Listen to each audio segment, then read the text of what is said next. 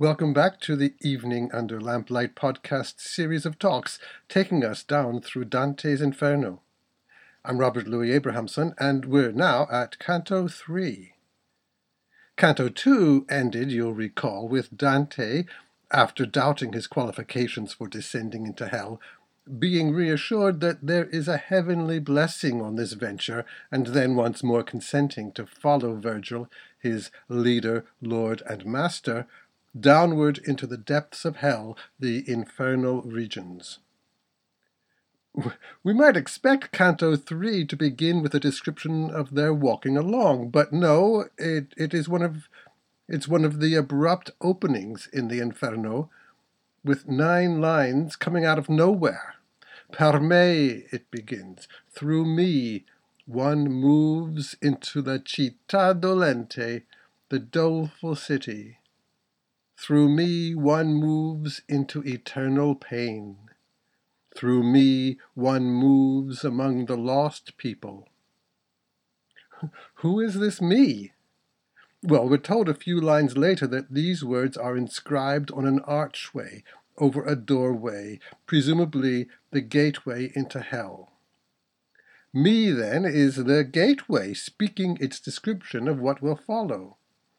And then it offers a little explanation.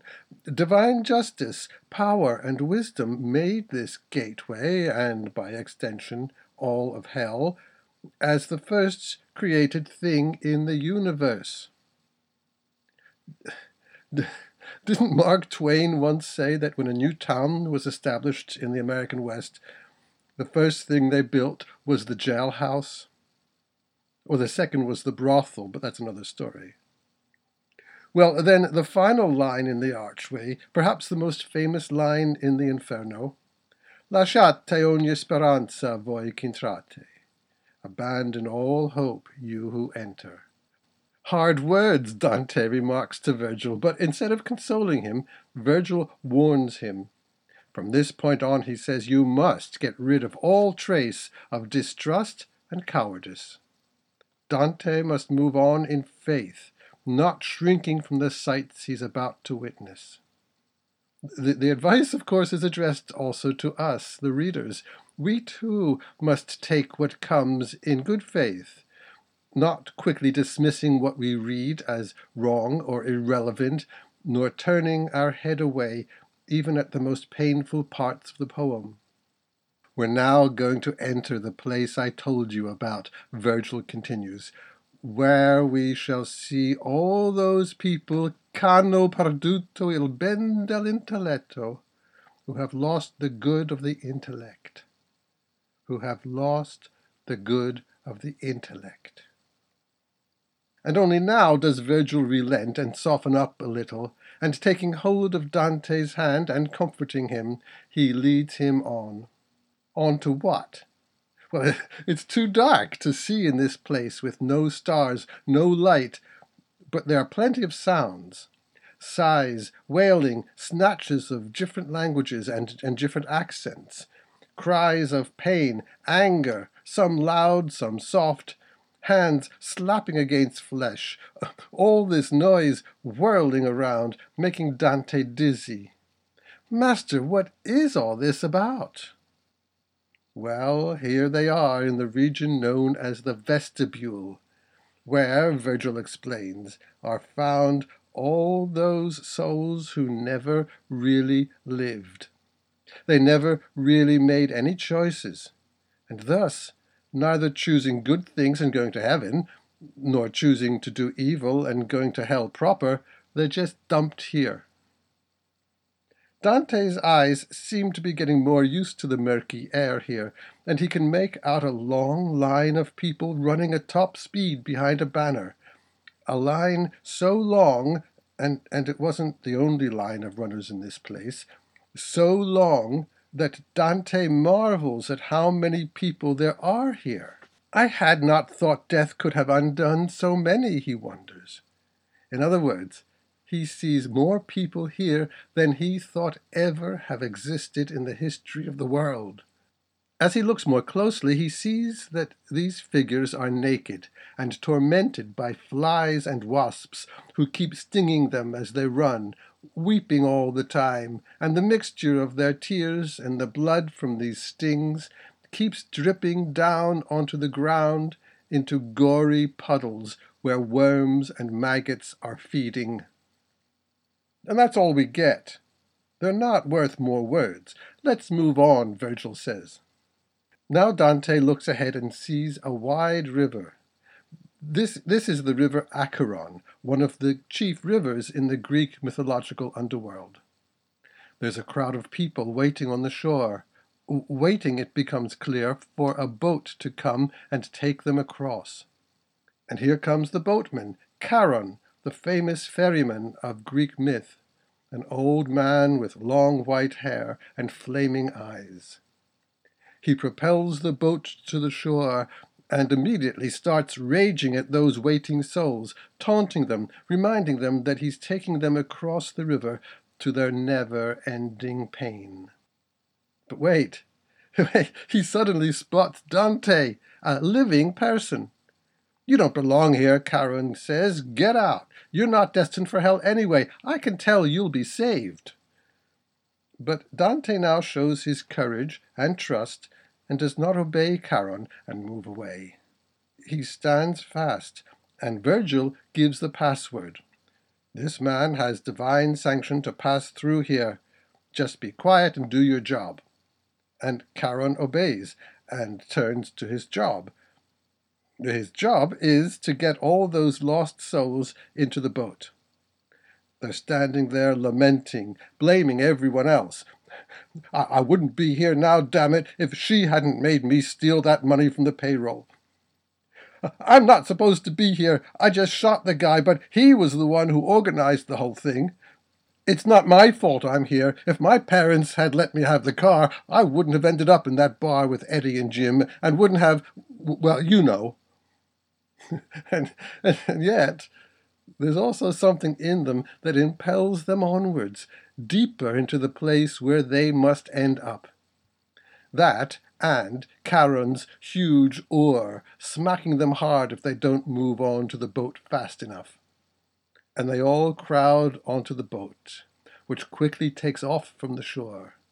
But before very long there's another crowd gathered on the shore, waiting for the return of Charon and his boat.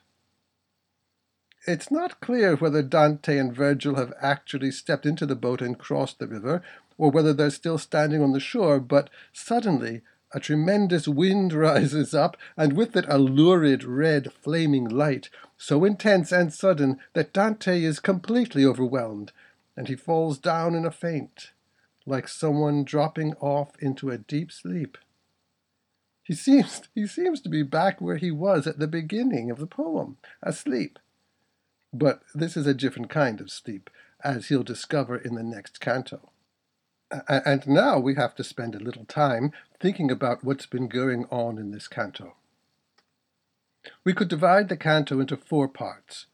First, there's the relatively static opening with the words at the gate of hell, then two busy, rushed parts, and a final coda with Dante coming to a halt as he faints, as though the weight of all those first three parts of the canto have been just too much for him. Well, let's look first at the gate into hell. In traditional mythic journeys, the, the hero, once setting off on the journey, comes to some sort of threshold, leading him into a new world, often a world of magic, certainly a world of challenges, not to say temptations, tests he must overcome.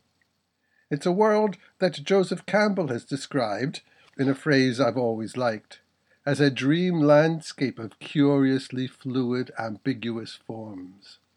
And we'll talk more about this later, but for now, we have to attend to the threshold experience, where the hero always encounters some sort of guardian of the gate, guarding the threshold to make sure no one passes through who is not fit to pass through. Dante will meet several of these guards as he descends, coming in various forms. But here, the guard is simply a series of words, very hard words, as Dante remarks to Virgil. The first three lines begin with the same two words, per me, through me, the great ego words. We're entering the world of the egocentric, who see the whole world just through their own perspective, their own desires and needs. The words announce that on the other side is the città dolente, the dolorous city. That might strike a modern reader as a bit strange. Why is hell called a city? Well, for Dante, the city was an important, perhaps the essential, definition of a human society. We'll see as we proceed that every sin depicted below is an act that destroys the harmony of the city, of the organized interdependence of the people sharing their lives together in one place. St. Augustine had most famously described heaven as the city of God. In our world of dysfunctional, ruined city life, and our idealization of individualism, perhaps we don't see urban life as the great ideal. And here we encounter one of the things in which Dante differs from us, and, and one of the things reading Dante might cause us to think further about. In any case, this hell is a kind of anti city, the very opposite of what a city should be. There's no cooperation, Everyone operates per me for his or her own selfish purposes. That's why it's the dolorous city. And the sign says that hell was made by divine justice, power, and wisdom. Why is that? Well, look at it this way justice directs us in discerning what is right and wrong. Human beings have free will, a, very important point for Dante, and having free will, we are free to choose good or evil. If we choose to do the wrong thing and to live in error, then it is only just to allow us to do this, and to allow us in the end to have what we have chosen.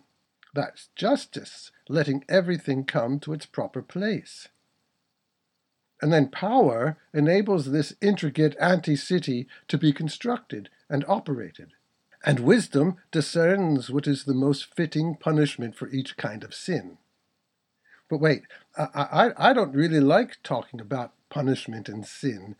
The, the words have such loaded senses for us these days, especially after being hammered home by cruel preachers.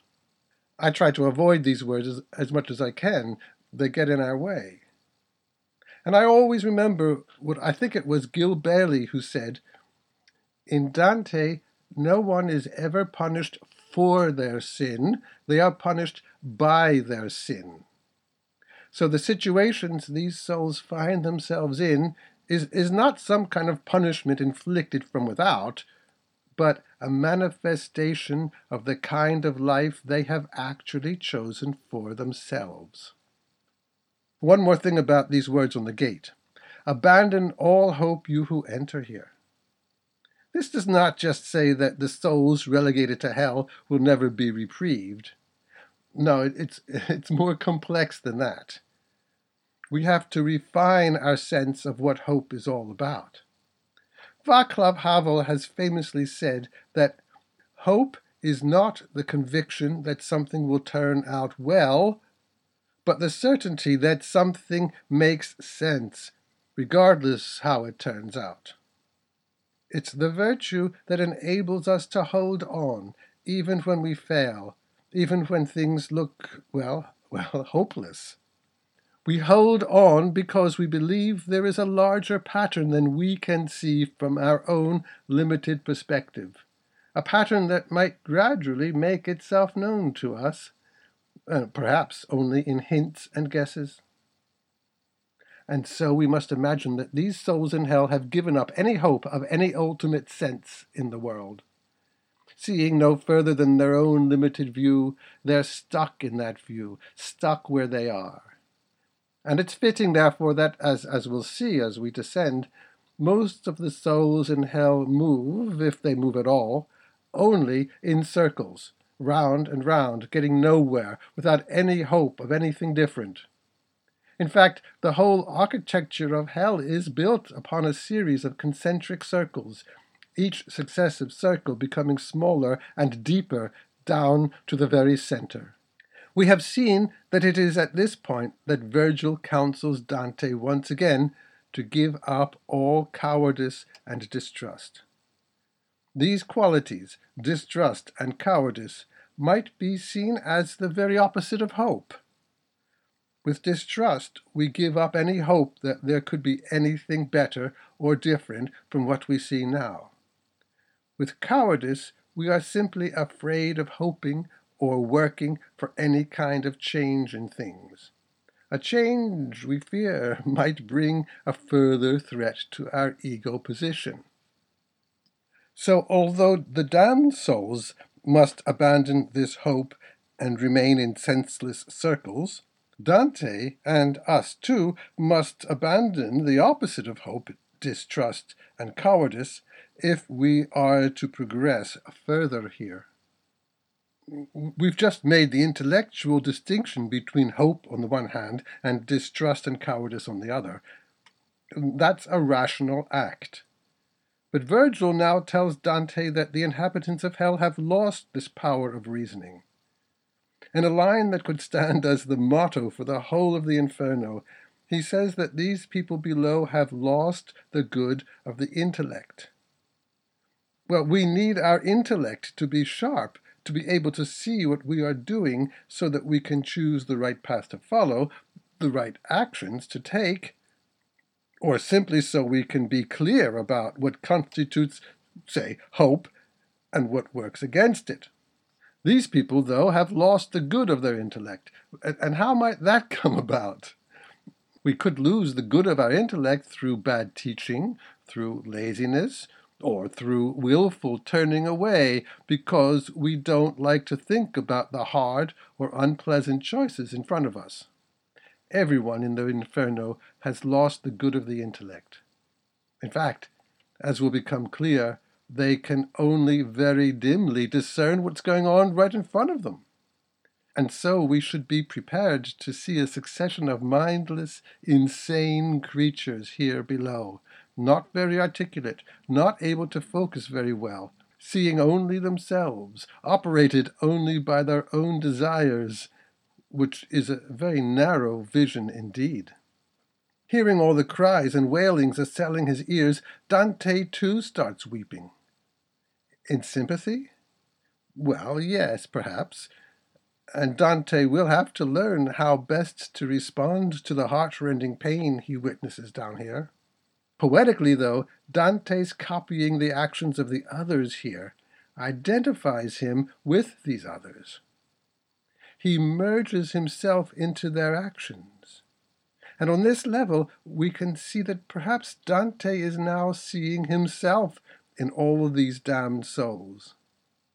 And if so, then he is doing just what the journey is meant to do for him he is seeing in these visions a more vivid picture of the things that have gone wrong inside himself, so that seeing them, he can repulse them and turn away in repentance. It's a wasted journey if he doesn't see this connection.